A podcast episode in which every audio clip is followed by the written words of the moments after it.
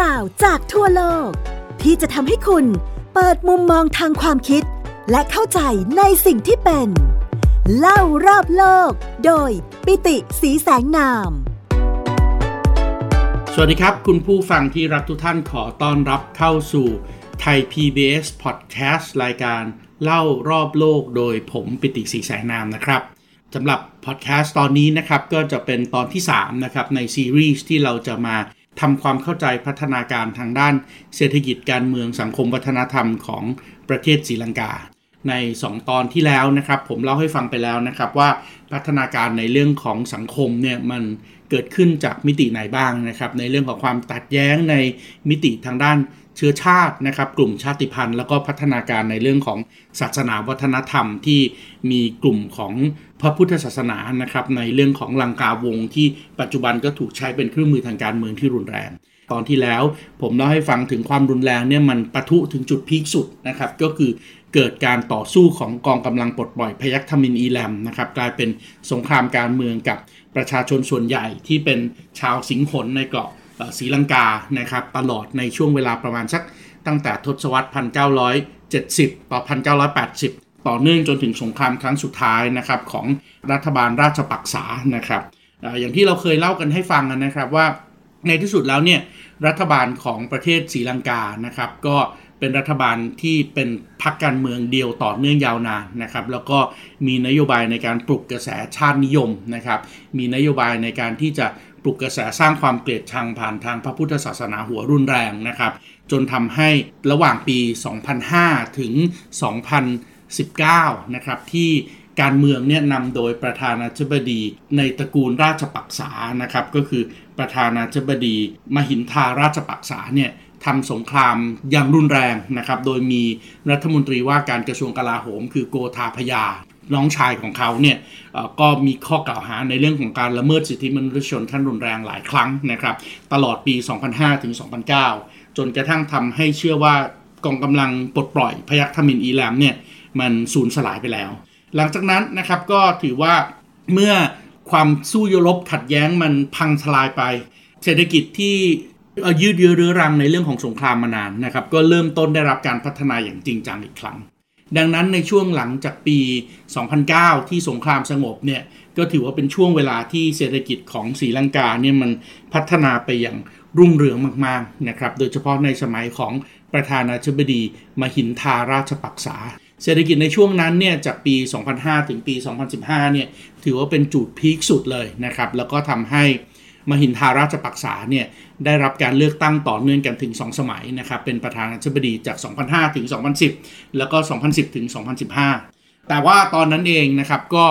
ตามกฎกติกาแล้วเนี่ยเป็นประธานาธิบดีสองสมัยเสร็จก็ต้องลงจากตำแหน่ง ดังนั้นการเมืองของศรีลังกาก็เปลี่ยนขั้วนะครับเปลี่ยนขั้วไปเป็นขั้วของอีกหนึ่งตระกูลการเมืองซึ่งอยู่ในพรรคเดียวกันก็คือสิริเสนา ซึ่งตลอดช่วงเวลาเนี้ยนะครับตั้งแต่ปี 2005 หลังสงครามปี 2009 ไปจนถึงจุดที่พีคที่สุดของศรีลังกาในปี 2019 เนี่ยนะครับก็ถือว่าเป็นช่วงเวลาที่เศรษฐกิจศรีลังกาโตอย่างยิ่งนะครับโดยการใช้นโยบายตรึงอัตราแลกเปลี่ยนครับ ศรีลังกาตรึงอัตราแลกเปลี่ยนไว้ที่ 200 รูปีศรีลังกาต่อ 1 ดอลลาร์สหรัฐนะครับไม่ว่าเงินทุนจะไหลเข้า ไม่ว่าเงินทุนจะไหลออกนะครับก็คงอัตราแลกเปลี่ยนไว้เท่านี้นะครับซึ่งแน่นอนก็สร้างภาระให้กับธนาคารกลางของศรีลังกา ถ้าช่วงไหนที่มีความต้องการเงินดอลลาร์สหรัฐเป็นจำนวนมาก เพื่อที่จะดึงเงินจากศรีลังกากลับออกนอกประเทศ ธนาคารกลางเองก็ต้องเอาเงินดอลลาร์จำนวนมากใน international reserve ออกมาขายเพื่อที่จะ ให้คนสามารถนำเอาเงินดอลลาร์ออกนอกประเทศได้ และในขณะเดียวกันในช่วงเวลาที่เศรษฐกิจของศรีลังกาดี เงินทุนไหลเข้าเป็นจำนวนมากนะครับถ้าเกิดว่าปล่อยให้เงินไหลเข้ามามากๆ เงินรูปีศรีลังกาก็จะแข็งค่าถูกต้องไหมครับ เพราะฉะนั้นธนาคารกลางเองก็มีหน้าที่ต้องรับซื้อเงินดอลลาร์สหรัฐเข้าไป แล้วก็เก็บเข้าคลัง เก็บเข้าทุนสำรองระหว่างประเทศเพิ่มขึ้น แน่นอนในช่วงเวลาที่ดีจากปี 2009 ถึง 2019 เนี่ย ศรีลังกาเองก็เป็นประเทศซึ่งประสบความสำเร็จมากๆนะครับ เพราะว่าในปี 2017-2018 เนี่ยรายได้เฉลี่ยต่อคนต่อปีของศรีลังกาเนี่ยเกินเกณฑ์จนทำให้ศรีลังกาพัฒนากลายเป็นประเทศที่ถือเป็นหนึ่งในดาวรุ่งเศรษฐกิจของเอเชียใต้เลยก็คือถูกอัปเกรดนะครับจาก lower middle income ขึ้นเป็น upper middle income ได้สำเร็จนะครับเพราะฉะนั้นช่วงนี้ก็เป็นช่วงที่เงินทองไหลเข้าสีลังกาเป็นจำนวนมากนะครับแล้วความเสี่ยงก็ไม่มีถูกต้องไหมครับ เพราะว่าอัตราแลกเปลี่ยนเนี่ยเป็นอัตราคงที่ เพราะฉะนั้นเงินที่ไหลเข้ามามากมายมหาศาลก็ทำให้สีลังกามีเงินทุนสำรองระหว่างประเทศเป็นจำนวนมาก แต่ว่าปัญหาก็คือไอ้ความขัดแย้งในเรื่องของการเมืองภายในระหว่างตระกูลราชปักษาที่เคยเป็นอำนาจเก่า กับตระกูลสิริเสนาที่เข้ามาเป็นอำนาจใหม่เนี่ยก็ทำให้เกิดปัญหาอย่างต่อเนื่องนะครับ อย่างเช่น เงินทุนที่ไหลเข้ามามันไม่ได้ถูกนำไปพัฒนาอย่างจริงจังต่อเนื่อง เพื่อที่จะเพิ่มประสิทธิภาพการผลิต ทั้งของฮาร์ดแวร์โครงสร้างพื้นฐาน และของ Peopleware ซอฟต์แวร์ภาคประชาชนครับ ประชาชนศรีลังกาไม่ได้ถูกพัฒนาฝีมืออย่างต่อเนื่องนะครับ เพราะว่าเงินทุนจำนวนมากที่ไหลเข้าไปเนี่ยส่วนใหญ่ก็เข้าไปอยู่ในรูปแบบของการเก็งกำไรที่ดิน เก็งกำไรอาคารสำนักงานเก็งกำไรอสังหาริมทรัพย์ และแน่นอนการเก็งกำไรอสังหาริมทรัพย์มันเกิดขึ้นจากอะไรล่ะมันก็เกิดจากการที่บอกว่าโอ้อสังหาริมทรัพย์ตรงนี้ มันอยู่ใกล้กับทำเลที่จะมีโครงการปรับปรุงโครงสร้างพื้นฐานขนาดใหญ่ ซึ่งแน่นอนตระกูลราชปักษาก็ใกล้ชิดกับฝ่ายจีน เพราะฉะนั้นท่าเรือสนามบินที่อยู่ภายใต้โครงการ Belt and Road Initiative ประกาศไปตรงไหนว่าราชปักษาจะทำที่ดินตรงนั้นก็ราคาสูงขึ้น คนก็แห่เอาเงินไปลงทุนตรงนั้น แต่พอเปลี่ยนเป็นรัฐบาลสิริเสนารัฐบาลสิริเสนามองว่าอ้าวเฮ้ยพักพวกพวกพ้องของตัวเอง ไม่มีที่ดินอยู่ตรงนั้น ไม่มีโครงการอยู่ตรงนั้นไม่ได้ประโยชน์นี่แล้วในขณะเดียวกันก็อยากที่จะ discredit ราชปักษาที่ผ่านมาเพื่อสร้างเครดิตให้กับตัวเอง และสร้างโครงการใหม่ของตัวเองด้วย ก็ไปออก fake news ไปทำ misinformation disinformation ว่าโครงการของจีนเหล่านี้จะทำให้ประเทศล่มจม กลายเป็นกับดักหนี้ทั้งที่ความจริงก็ไม่ได้เป็นแบบนั้นนะครับเพราะฉะนั้นก็เลยยุติโครงการเหล่านั้น แล้วก็ไปจับมือกับ Asian Development Bank ไปจับมือกับญี่ปุ่นนะครับจะสร้างโครงสร้างพื้นฐานลักษณะคล้ายๆกันในสีลังกาแทน ราะนั้นโครงสร้างพื้นฐานที่มันต้องใช้เวลานานในการผลิตในการสร้างก็ไม่เกิดขึ้นถูกต้องไหมครับ เพราะนั้นการปรับปรุงประสิทธิภาพมันก็ชะงักงานไป แล้วก็มีโครงการใหม่มาเริ่มนับหนึ่งใหม่ทีหนึ่งการพัฒนามันก็เกิดขึ้นยังไงต่อเนื่อง เศรษฐกิจมันก็เริ่มตะกุกตะกักตะกุกตะกักในขณะเดียวกันโครงสร้างหนี้ก็มหาศาลถูกต้องไหมครับ เพราะโครงการจีนก็มีหนี้เพิ่มขึ้น โครงการของญี่ปุ่นของ ADB ก็มีหนี้เพิ่มขึ้น ปัจจุบันนี้ถ้าไปดูสัดส่วนโครงสร้างหนี้สาธารณะหนี้สาธารณะของศรีลังกากับจีน นี้สาธารณะของศรีลังกากับญี่ปุ่นนี้สาธารณะของศรีลังกากับธนาคารเพื่อการพัฒนาเอเชีย อยู่ในสัดส่วนพอๆกันเลยครับ กลายเป็นมีหนี้เพิ่มขึ้นมหาศาล แต่โครงการก็ไม่สำเร็จสักทีเพราะฉะนั้นในช่วงเวลาที่ดีเนี่ยนะครับศรีลังกานี่ก็ถือว่าเป็นหนึ่งใน 2 ประเทศภูมิภาคเอเชียใต้เลยนะครับที่ได้รับสถานะประเทศที่มีรายได้ระดับกลางบน หรือว่า upper middle income economies นะครับ โดยอีกหนึ่งประเทศก็คือมาลดิฟนะครับแต่ว่านักวิชาการจำนวนมากก็ยังตั้งข้อสงสัยนะครับเนื่องจากรายได้เฉลี่ยต่อคนต่อปีของมาลดิฟอาจจะไม่ได้สะท้อนภาพความเป็นจริงทางเศรษฐกิจ เนื่องจากมันกระจุกตัวอยู่ในธุรกิจการท่องเที่ยว ซึ่งเจ้าของกิจการส่วนใหญ่ก็เป็นโรงแรมแล้วก็รีสอร์ทจากต่างประเทศนะครับ แต่ว่าศรีลังกานะครับโอ้โหถ้านับตั้งแต่ 21 ปีที่แล้วนะครับก็คือปี 1998 ที่ศรีลังกาได้รับสถานะเป็นประเทศรายได้ระดับกลางล่างนะครับก็คือมีรายได้ประชาชาติหรือว่า gross national income เฉลี่ยต่อคนต่อปีสูงกว่า 1,036 ดอลลาร์สหรัฐต่อคนต่อปี จนกลายเป็นประเทศที่มีรายได้ระดับกลางบนนะครับรายได้เฉลี่ยต่อคนต่อปีสูงกว่า 4,046 ดอลลาร์สหรัฐต่อคนต่อปีในปี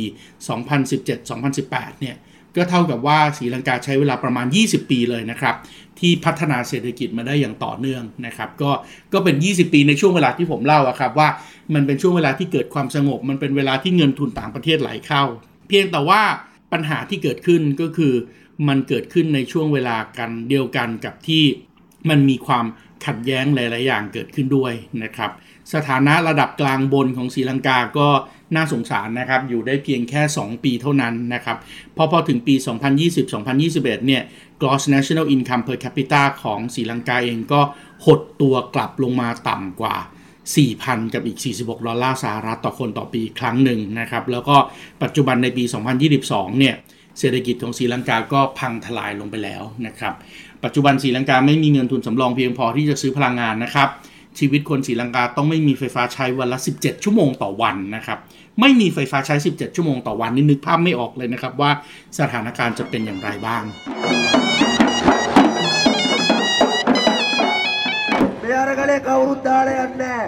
ಅಂತಿಮ ಮಿಡಿಯಾವಿನಕ್ಕಾಗಿ ಇನ್ನುವ ರಾಜಪಕ್ಷ ಸುದ್ದ ಕಲಾ ಸುದ್ದ ಕಲಾ เราต้องเข้าใจก่อนนะครับว่า สาเหตุของความถดถอยครั้งนี้เนี่ยมันเกิดขึ้นจากเมื่อรัฐบาลของสิริเสนาครบวาระ เมื่อรัฐบาลของสิริเสนาครบวาระในขณะที่ราชปักษาอีกหนึ่งตระกูลการเมืองซึ่งอยู่ในพรรคการเมืองเดียวกัน ก็เริ่มคิดยุทธศาสตร์ใหม่ได้แล้วว่า ฉันจะต้องปรับเกมการเมืองยังไง แล้วก็ลงแข่งสนามเลือกตั้งอีกครั้งหนึ่งนะครับ เพราะฉะนั้นจากการที่เคยชูธงเรื่องของกระแสชาตินิยมหัวรุนแรง ชาติพันธุ์นิยมหัวรุนแรงนะครับ สิงหนต่อสู้กับทมิน เที่ยวนี้ราชปักษากลับมาใหม่ในปี 2019 โดยใช้นโยบายประชานิยมครับ นโยบายลดแลกแจกแถม ไอ้นโยบายลดแลกแจกแถมนี่แหละครับ กลายเป็นสิ่งที่ทำให้เศรษฐกิจของศรีลังกา ซึ่งพัฒนาเกิดขึ้นบนฐานของฟองสบู่ จากการเก็งกำไรมันพังทลายลงไป เพราะว่ามันไม่ได้มีโครงการไหนเลยที่กลับมาพูดถึงการพัฒนาสร้างความแข็งแกร่งจากภายในอีกครั้งหนึ่ง ดังนั้นเพื่อที่เข้าใจสาเหตุความถดถอยที่ผ่านมานะครับ แน่นอนมันมาจากนโยบายการทำนโยบายทางเศรษฐกิจที่ผิดพลาดนั่นแหละนะครับ แต่ว่านโยบายเศรษฐกิจที่ผิดพลาดส่วนหนึ่งก็เกิดขึ้นจากฝ่ายการเมืองที่ผูกขาดต่อเนื่อง ยาวนานโดยตระกูลราชปักษาที่กลับเข้ามาใหม่นะครับในปี 2020 ตระกูลราชปักษานะครับมีพี่ชายคนที่ 2 ชื่อว่าเพอร์ซี่นะครับชื่อเล่นชื่อเพอร์ซี่แต่ว่าชื่อจริงก็คือ มหินทาราชปักษา ทำหน้าที่เป็นประธานาธิบดีคนที่ 6 ของประเทศ ตั้งแต่ปี 2005 ถึง 2015 ก่อนที่จะเปลี่ยนตนเองเป็นนายกรัฐมนตรีครับ คือให้ตัวเองกลับมาเป็นนายกรัฐมนตรีในปี 2019 แล้วก็ดึงให้น้องชายคนรองลงมานะครับ ก็คือนันทเสนา ชื่อเล่นชื่อโกธาพยานะครับ นันทเสนาโกธาพยาราชปักษา ที่เมื่อก่อนนี้เคยเป็นรัฐมนตรีว่าการกระทรวงกลาโหมในปี 2005 ถึง 2015 ที่ผมเล่าให้ฟังนะครับว่า ถูกข้อคอรหามากในการทำสงครามกับพวกทมิน จนมีข้อกล่าวหาเรื่องของการละเมิดสิทธิมนุษยชนขั้นรุนแรงสวิตช์กลับมาดำรงตำแหน่งแทนพี่ชายกลายเป็นประธานาธิบดี แล้วก็ยังมีน้องชายอีกคนหนึ่งนะครับชื่อว่าเบซิลโรฮานาราชปักษานะครับก่อนหน้านี้เคยดำรงตำแหน่งรัฐมนตรีกระทรวงพัฒนาการทางเศรษฐกิจนะครับ แล้วก็รัฐมนตรีกระทรวงการคลังแต่ก็ได้รับฉายาอีกฉายาหนึ่งนะครับ ก็คือมิสเตอร์ 10% ฉายาก็บอกแล้วนะครับว่ามิสเตอร์10%ก็แปลว่า ไม่ว่าจะมีเรื่องอะไร คุณเบซิลเองก็มักจะขอมีส่วนร่วมด้วยในการที่จะชักเงินเข้าพกเข้าหอเนี่ยประมาณ 10%นะครับแล้วก็มีพี่ชายคนโตสุดนะครับ ชื่อจยาธาราชปักษา หรือว่าชื่อเล่นชื่อชาเมาทำงานมาแล้วหลายกระทรวงครับ เป็นกระทรวงสำคัญสำคัญก็คือกระทรวงเกษตร กระทรวงที่ดูแลเรื่องของการผลิตภาคการเกษตร และกระทรวงที่ดูแลในเรื่องของออแหล่งน้ำนะครับแหล่งชนรับประทาน เครือข่ายทางการเมืองของครอบครัวที่ดูแลต่อเนื่องกันมาอย่างยาวนานนะครับ ไม่มีใครกล้าหืออือ โดยเฉพาะกลุ่มข้าราชการประจำประกอบกับการใช้นโยบายชาตินิยม ประชานิยม ลดแลกแจกแถมนะครับ มีข้อคอรหาจำนวนมากในเรื่องของคอร์รัปชันทำให้ระบบการเมืองเศรษฐกิจและสังคมในศรีลังกาล่มสลายครับ คุณกำลังฟัง เล่ารอบโลก โดยปิติสีแสงนาม ทางไทย PBS Podcast ตัวอย่างของความล่มสลายของศรีลังกาก็อย่างเช่นอะไรครับ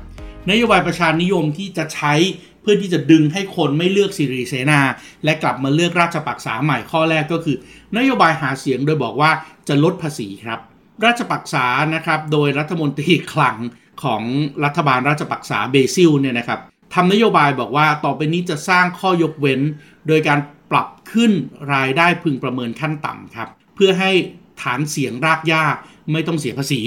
นึกออกไหมฮะว่าปกติทุกปีเนี่ยเราจะต้องไปกรอกแบบพองดอถูกต้ไหมครับ เมื่อกรอกพองดอปุ๊บยื่นภาษีเงินได้ปุ๊บ ก็ต้องมาดูว่ารายได้ที่เราได้มาตลอดทั้งปีเนี่ยที่เรียกรายได้พึงประเมินเนี่ยเราอยู่ในเกณฑ์ที่ต้องเสียภาษีไหม ก็ไปปรับเกณฑ์นี้ให้มันสูงขึ้นนะครับอย่างเช่นเดิมบอกว่าถ้าใครมีรายได้เฉลี่ยรายได้พึงประเมินเกินสมมุตินะครับ1 0 0 0 0แบาทต่อปีต้องเสียภาษี ก็ปรับจาก 1 0 0 0 0แบาทเนี่ยให้กลายเป็น 5 0 0แสนบาทต่อปี เพราะนั้นคนที่รายได้ไม่ถึง 5 0 0แสนบาทต่อปีก็ไม่ต้องจ่ายภาษี คนจำนวนมากที่เป็นรากหญ้าก็ไม่ต้องจ่ายภาษี ในขณะเดียวกันนะครับ อีกเรื่องหนึ่งที่ต้องทำด้วยก็คือหลักการที่บอกว่ามันถ้ารากหญ้าได้ประโยชน์ไปแล้ว อยากได้คะแนนเสียงเยอะๆ ก็ต้องให้ชนชั้นกลางกับคนข้างบน สนับสนุนแนวทางของราชปักษาด้วย เพราะฉะนั้นก็เลยไปทำลายหลักการที่ศรีลังกาเรียกว่า pay as you earn ครับ pay as you earn ก็คือใครที่มีรายได้พึงประเมินสูง ต้องเสียภาษีในอัตราที่สูง มากกว่าคนที่มีรายได้พึงประเมินต่ำนะครับนั่นก็คืออัตราภาษีก้าวหน้าถูกต้องไหมครับ คนรายได้รายได้เยอะๆ ก็น่าจะต้องเสียภาษีอัตราสูงๆ คนได้รายได้น้อยๆก็เสียภาษีอัตราต่ำๆนะครับบอกไม่เอาละไปทำให้คนรวยๆเนี่ยจ่ายภาษีในอัตราต่ำลงดีกว่านะครับจะได้ได้ฐานเสียงจากชนชั้นกลางแล้วก็คนข้างบนด้วย และในขณะเดียวกันเพื่อให้ทุกคนได้สิทธิประโยชน์ ประชานิยมมากไปกว่านั้น ก็บอกว่างั้นเราลดภาษีมูลค่าเพิ่มด้วยไหม value added tax นะครับ VAT จาก 14%ลดลงเหลือ 8%แน่นอนครับการลดภาษีแบบลดแลกแจกแถมแบบนี้ก็ทำให้ทุกคนที่ต้องเสียภาษีในศรีลังการู้สึกเอ้ยเลือกราชปักษาดีกว่า ฉันจะได้ไม่ต้องมีภาระภาษี แต่นั่นทำให้อะไร นั่นทำให้ปี 2020 รายรับของภาครัฐของศรีลังกาลดลงไปนะครับจะเคยจัดเก็บรายได้ได้100%ก็ลดลงไปเลยทีเดียว 35%เซ็นต์เก็บรายได้ได้แค่ 2 ใน 3 ของที่เคยเก็บได้ เพราะฉะนั้นเมื่อเก็บรายได้ได้น้อยลงไปขนาดนั้น ก็ทำให้ฐานะทางการเงินงอนเงียนถูกต้องไหมครับ รัฐบาลจะหาเงินจากที่ไหนมาจ่ายล่ะ แน่นอนครับและนั่นนำมาถึงประเด็นที่ 2 ก็คืออ้าวเมื่อรายรับจากการจัดเก็บรายได้ลดลงของภาครัฐ แต่ว่าฝ่ายการเมืองยังอยากจะทำนโยบายประชานิยมเยอะๆ ประชานิยมเยอะๆทำยังไงล่ะ ก็ต้องมีโครงการที่จะจ่ายเงินเยอะๆ เพิ่มรายจ่ายภาครัฐดำเนินนโยบายประชานิยมถูกต้องไหมครับ ทางออกของรัฐบาลที่เกิดขึ้นโดยข้อเสนอแนะของมิสเตอร์10%หรือว่าน้องชายคนสุดท้องของตระกูลราชปักษาในฐานะรัฐมนตรีการคลังเบซิลนะครับก็คือการพิมพ์เงินเพิ่มครับ แน่นอนว่าปริมาณเงินที่เพิ่มขึ้นทำให้เศรษฐกิจยังคงโตได้ในระยะสั้น แต่ปริมาณเงินที่เพิ่มขึ้นมากจนเกินไป ย่อมทำให้มูลค่าของเงินลดลง ดังนั้นปัจจุบันศรีลังกาจึงเกิดปัญหาเงินเฟ้ออย่างรุนแรง โดยอัตราเงินเฟ้อในเดือนมีนาคมนะครับที่ผ่านมาของศรีลังกาเนี่ยอยู่ที่ 18.7%เทียบกับปีที่แล้วนะครับในปี 2021 เดือนมีนาคมเงินเฟ้ออยู่ที่เพียง 3.9%เท่านั้นเอง นี่ถือว่าเงินเฟอ้อของศรีลังกาสูงที่สุดในรอบ 13 ปีนะครับ เพราะว่าการพิมพ์เงินเพิ่มมาใช้งานอย่างสุรุ่ยสุร่าย นอกจากพิมพ์เงินเพิ่มแล้วนะครับ อีกสิ่งหนึ่งที่รัฐบาลศรีลังกาทำอย่างต่อเนื่องก็คือการกู้เงินครับ กู้เงินก่อนหนี้สาธารณะเพื่อมาทำนโยบายประชานิยมในระยะเวลาแรก ๆนะครับ อย่างที่บอกครับ กู้เงินมาสร้างท่าเรือกู้เงินมาสร้างสนามบิน แล้วก็พังโครงการไป แล้วก็กู้เงินจากอีกเจ้าหนึ่งมาสร้างท่าเรือสนามบินจากอีกประเทศหนึ่ง ราะนั้นหนี้ก็เพิ่มขึ้นเรื่อยๆ และยังมาเพิ่มหนี้เพิ่มขึ้นไปอีกนะครับในช่วงของโควิดถูกต้องไหมครับ ในช่วงของโควิดเนี่ยก็ต้องการกระตุ้นเศรษฐกิจทั้งทั้งที่ศรีลังกาเองก็ได้รับคำเตือนจากกองทุนการเงินระหว่างประเทศแล้วนะครับ ก็คือ IMF เนี่ย International Monetary Fund ออกมาเตือนศรีลังกานะครับว่าถ้ายังเดินหน้ากู้เงินเพิ่มแบบนี้เนี่ยจะไม่สามารถที่จะบริหารจัดการหนี้สาธารณะได้นะครับ เราไปดูหนี้สาธารณะของศรีลังกาครับ สัดส่วนหนี้สาธารณะต่อ GDP ของศรีลังกาในปี 2019 นะครับ ก็คือปีที่พีคสุดของเศรษฐกิจศรีลังกาที่ดีที่สุดเนี่ยหนี้สาธารณะต่อ GDP อยู่แค่ 42%เท่านั้นเองครับ ถือว่าดีมากนะครับ มาตรฐานสูงมาก เพราะว่าปกติส่วนใหญ่เขาบอกว่าหนี้สาธารณะต่อ GDP ของแต่ละประเทศเนี่ยไม่ควรจะเกิน 60%แต่จาก 2019 นะครับ ภายใต้การนำของราชปักษาในยุคที่ 2 พอถึงปี 2021 สัดส่วนหนี้สาธารณะต่อ GDP ของศรีลังกาขึ้นไปเป็น 119%ครับและนั่นทำให้ในปลายปี 2022 รัฐบาลศรีลังกาจะต้องมีภาระจ่ายคืนหนี้สาธารณะ เฉพาะดอกเบี้ยและเงินต้นบางส่วนเนี่ย 4,000 ล้านดอลลาร์สหรัฐ และเมื่อรวมหนี้ภาคเอกชนเข้าไปด้วย ก็จะทำให้ศรีลังกามีภาระหนี้สูงถึง 7,000 ล้านดอลลาร์สหรัฐ ในขณะที่ในเดือนเมษายน 2022 เนี่ยศรีลังกามีเงินทุนสำรองประเทศอยู่แค่เพียง 2.3 พันล้านดอลลาร์สหรัฐเท่านั้นเอง เพราะนั้นนั่นแปลว่าอะไรครับ นั่นแปลว่าศรีลังกาจะไม่มีเงินเพียงพอที่จะใช้หนี้ต่างประเทศได้ครับ ลองนึกภาพดูนะครับว่าทุกคนที่เชื่อในรัฐบาลศรีลังกาว่าอัตราแลกเปลี่ยนจะอยู่ที่ 200 รูปีต่อ 1 ดอลลาร์ เพราะนั้นก็อยากที่จะแลก 200 รูปี ได้1ดอลลาร์ และตอนนี้ดูเศรษฐกิจไม่ดีไฟฟ้าดับวันละ 17 ชั่วโมง เอาเงินไปต่างประเทศก่อนดีไหมเร่งใช้หนี้ก่อนดีไหม เพราะเศรษฐกิจศรีลังกากำลังจะล่มสลาย ดังนั้นทุกคนก็จะแห่มาถอนเงินกันเต็มไปหมด ภาระหนี้ที่มีอยู่ 7,000 ล้านดอลลาร์สหรัฐที่ต้องใช้คืออาจจะมีคนต้องการปิดหนี้มากกว่านั้น เพราะนั้นจะต้องมีการขอเงินเอาเงินศรีลังการูปี มาแลกเป็นดอลลาร์มากกว่านั้น และอาจจะทำให้เงินทุนสำรองของรัฐบาล ซึ่งก็มีน้อยกว่าภาระหนี้อยู่แล้วเนี่ยหมดไปในระยะเวลารวดเร็ว เพราะนั้นณปัจจุบันนี้สิ่งที่เกิดขึ้นในศรีลังกาก็คือศรีลังกาประกาศงดการชำระหนี้ทุกรายการ ประกาศไม่สามารถที่จะรักษาค่าเงิน 200 รูปีต่อ 1 ดอลลาร์ได้ต่อไป และปล่อยกลอยตัวค่าเงินรูปีศรีลังกา ตรงนี้ทำให้เราเห็นแล้วแหละว่าวิกฤตของศรีลังกา คล้ายๆกับสิ่งที่เกิดขึ้นกับ Asian Financial Crisis ปี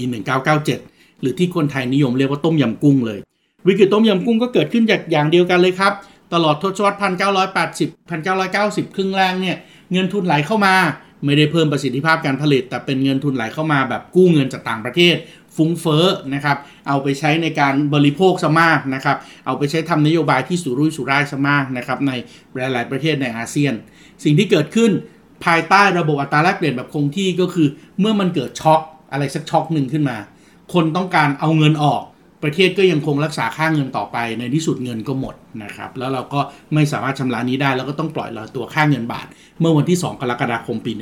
1997 อีกตัวอย่างหนึ่งนะครับของการทำนโยบายที่ไม่รอบคอบของ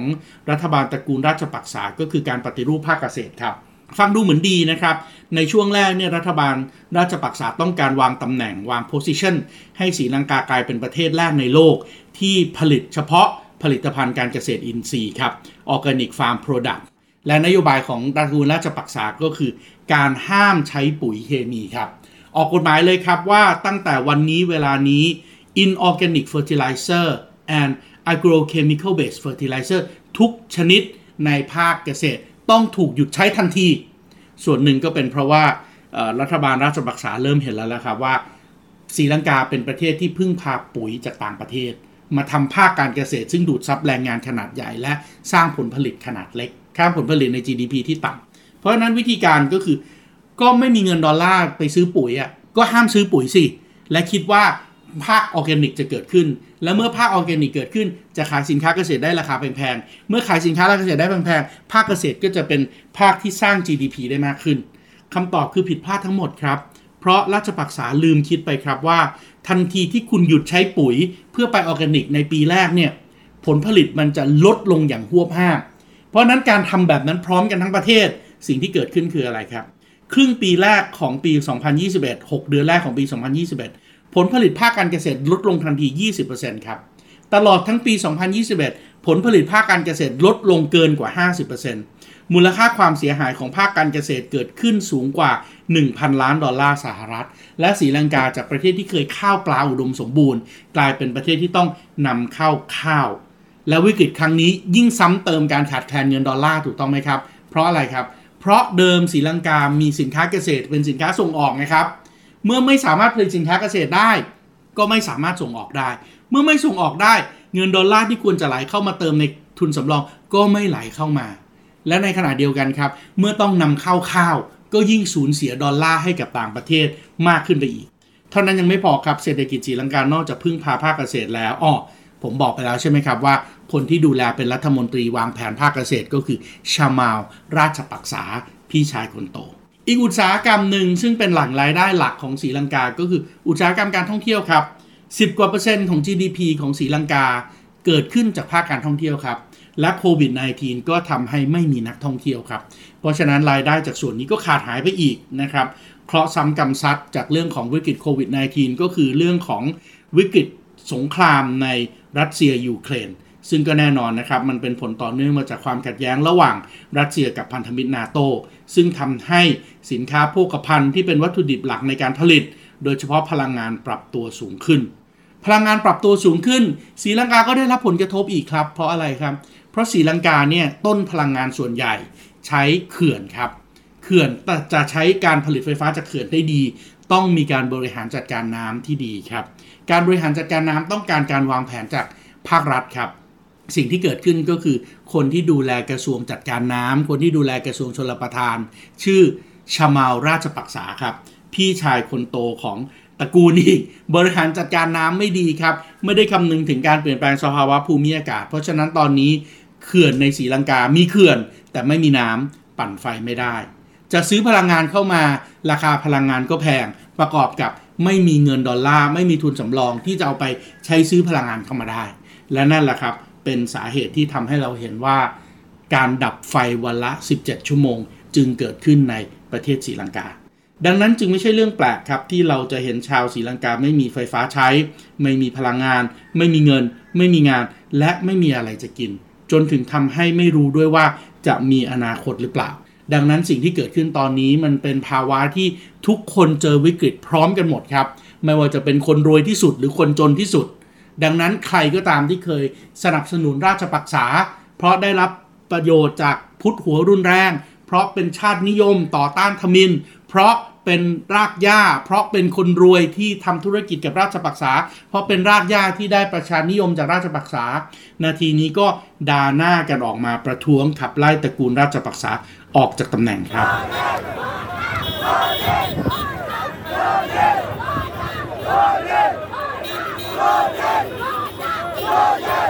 และแน่นอนครับเมื่อรัฐบาลในลักษณะที่เคยทำการปลุกกระแสชาตินิยมเอาไว้ รัฐบาลที่เคยปลุกกระแสพุทธศาสนาหัวรุนแรงเอาไว้ ดังนั้นพอตัวเองทำนโยบายล้มเหลวไอ้หอกที่ตัวเองเคยสร้างเอาไว้ มันก็กลับมาทิ่มแทงตัวเองครับ เพราะคนที่เคยถูกปลุกกระแสเหล่านี้ เวลามีความขัดแย้ง ก็จะมีความขัดแย้งที่รุนแรงมากกว่าปกติ ตรงนี้ถือว่าเป็นความน่ากลัวนะครับ แล้วก็รัฐบาลณปัจจุบันนี้ทั้งโกธาพยานะครับ แล้วก็มหินทาราชปักษาก็ยังคงยืนยันนะครับว่าขอเป็นประธานาธิบดี และขอเป็นนายกรัฐมนตรีแม้ว่าคณะรัฐมนตรีของเขาทั้งหมดจะขอลาออกไปแล้วก็ตาม แต่ว่าสิ่งที่เราเห็นก็คือเริ่มมีการแต่งตั้งคณะรัฐมนตรีชุดใหม่ และหลาย ๆ คนที่แต่งตั้งในคณะรัฐมนตรีชุดใหม่ ก็กลับเป็นคนจากคณะรัฐมนตรีชุดเดิม และเครือข่ายของราชปักษานั่นแหละที่กลับมาอีกรอบหนึ่งนะครับ ซึ่งตรงนี้ก็ยิ่งจะสร้างปัญหาในระยะยาวมากยิ่งขึ้นให้กับการบริหารจัดการของประเทศประเทศนี้ ตรงนี้ก็เป็นสิ่งที่เราเองคงจะต้องห่วงกังวลด้วย แต่ว่าในวิกฤตก็ถือว่าเป็นโอกาสอย่างหนึ่งด้วยนะครับ เพราะว่าผมเคยเล่าไปว่าอินเดียเนี่ยเคยแทรกแซงกิจการภายในของศรีลังกา แล้วก็ทำให้ความขัดแย้งระหว่างอินเดียกับศรีลังกาเนี่ยรุนแรงมาก รุนแรงมากถึงขนาดที่มีการลอบสังหาร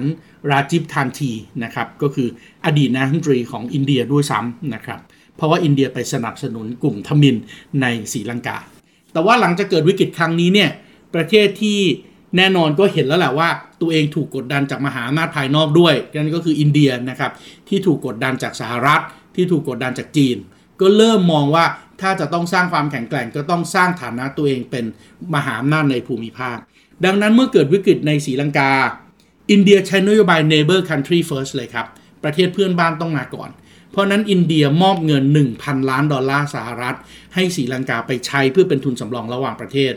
พร้อมๆกับเอาน้ำมันนี่แหละครับที่ซื้อจากรัสเซียใช่ไหมครับ เพราะว่ารัสเซียบอกว่าจะขายน้ำมันให้อินเดียแล้วโค้ดราคาเป็นเงินรูปี อินเดียก็ซื้อพลังงานน้ำมันราคาถูกจากรัสเซียมา แล้วก็ส่งมอบให้ศรีลังกาไปใช้ในราคาถูกพิเศษ ดังนั้นนโยบายตอนนี้ของศรีลังกาเองก็เลยกลับมาเป็น Indian First ละ เอากับอินเดียก่อนให้อินเดียเป็นที่พึ่งนะครับ ในขณะที่อินเดียเองก็ใช้นโยบาย neighbor country first เพราะนั้นประเทศที่เคยระหองระแหงแต่รั้วบ้านอยู่ติดกัน ตอนนี้ก็ดีกันขึ้นมา และนั่นก็จะส่งผลดีกับความตกลงที่ประเทศไทยเราเป็นประธานในปีนี้ด้วย นั่นก็คือ BIMSTEC Bay of Bengal Initiatives for Multi-Sectoral Technical Economic Corporations นะครับ ซึ่งมีสมาชิกด้วยกัน 7 ประเทศ ไทย เมียนมา บังกลาเทศศรีลังกา ปูตาน เนปาล แล้วก็อินเดีย ประเทศไทยเราเองก็เพิ่งจะรับไม้ต่อยอดเป็นประธานของ BIMSTEC ในปีนี้นะครับ 2022 ต่อเนื่องปี 2023 เพราะนั้นเมื่อความระหองระแหงระหว่างศรีลังกากับอินเดียมันจบสิ้นลงไป ในขณะที่ทุกประเทศเองก็ต้องการสร้างความแข็งแกร่งจากภายในมากยิ่งขึ้น ประเทศไทยเราในฐานะที่เป็นมหาอำนาจกลาง ก็น่าจะต้องมองเห็นโอกาส ในการที่จะใช้เวที BIMSTEC ตรงนี้เชื่อมโยงไปสู่ตลาดขนาด 1,700 ล้านประชากร ทางฝั่งตะวันตก ข้ามอ่าวเบงกอล ที่มีขนาดเศรษฐกิจอันดับ 4 ของโลก ที่มี GDP รวมกันประมาณ 4 ล้านล้านดอลลาร์สหรัฐ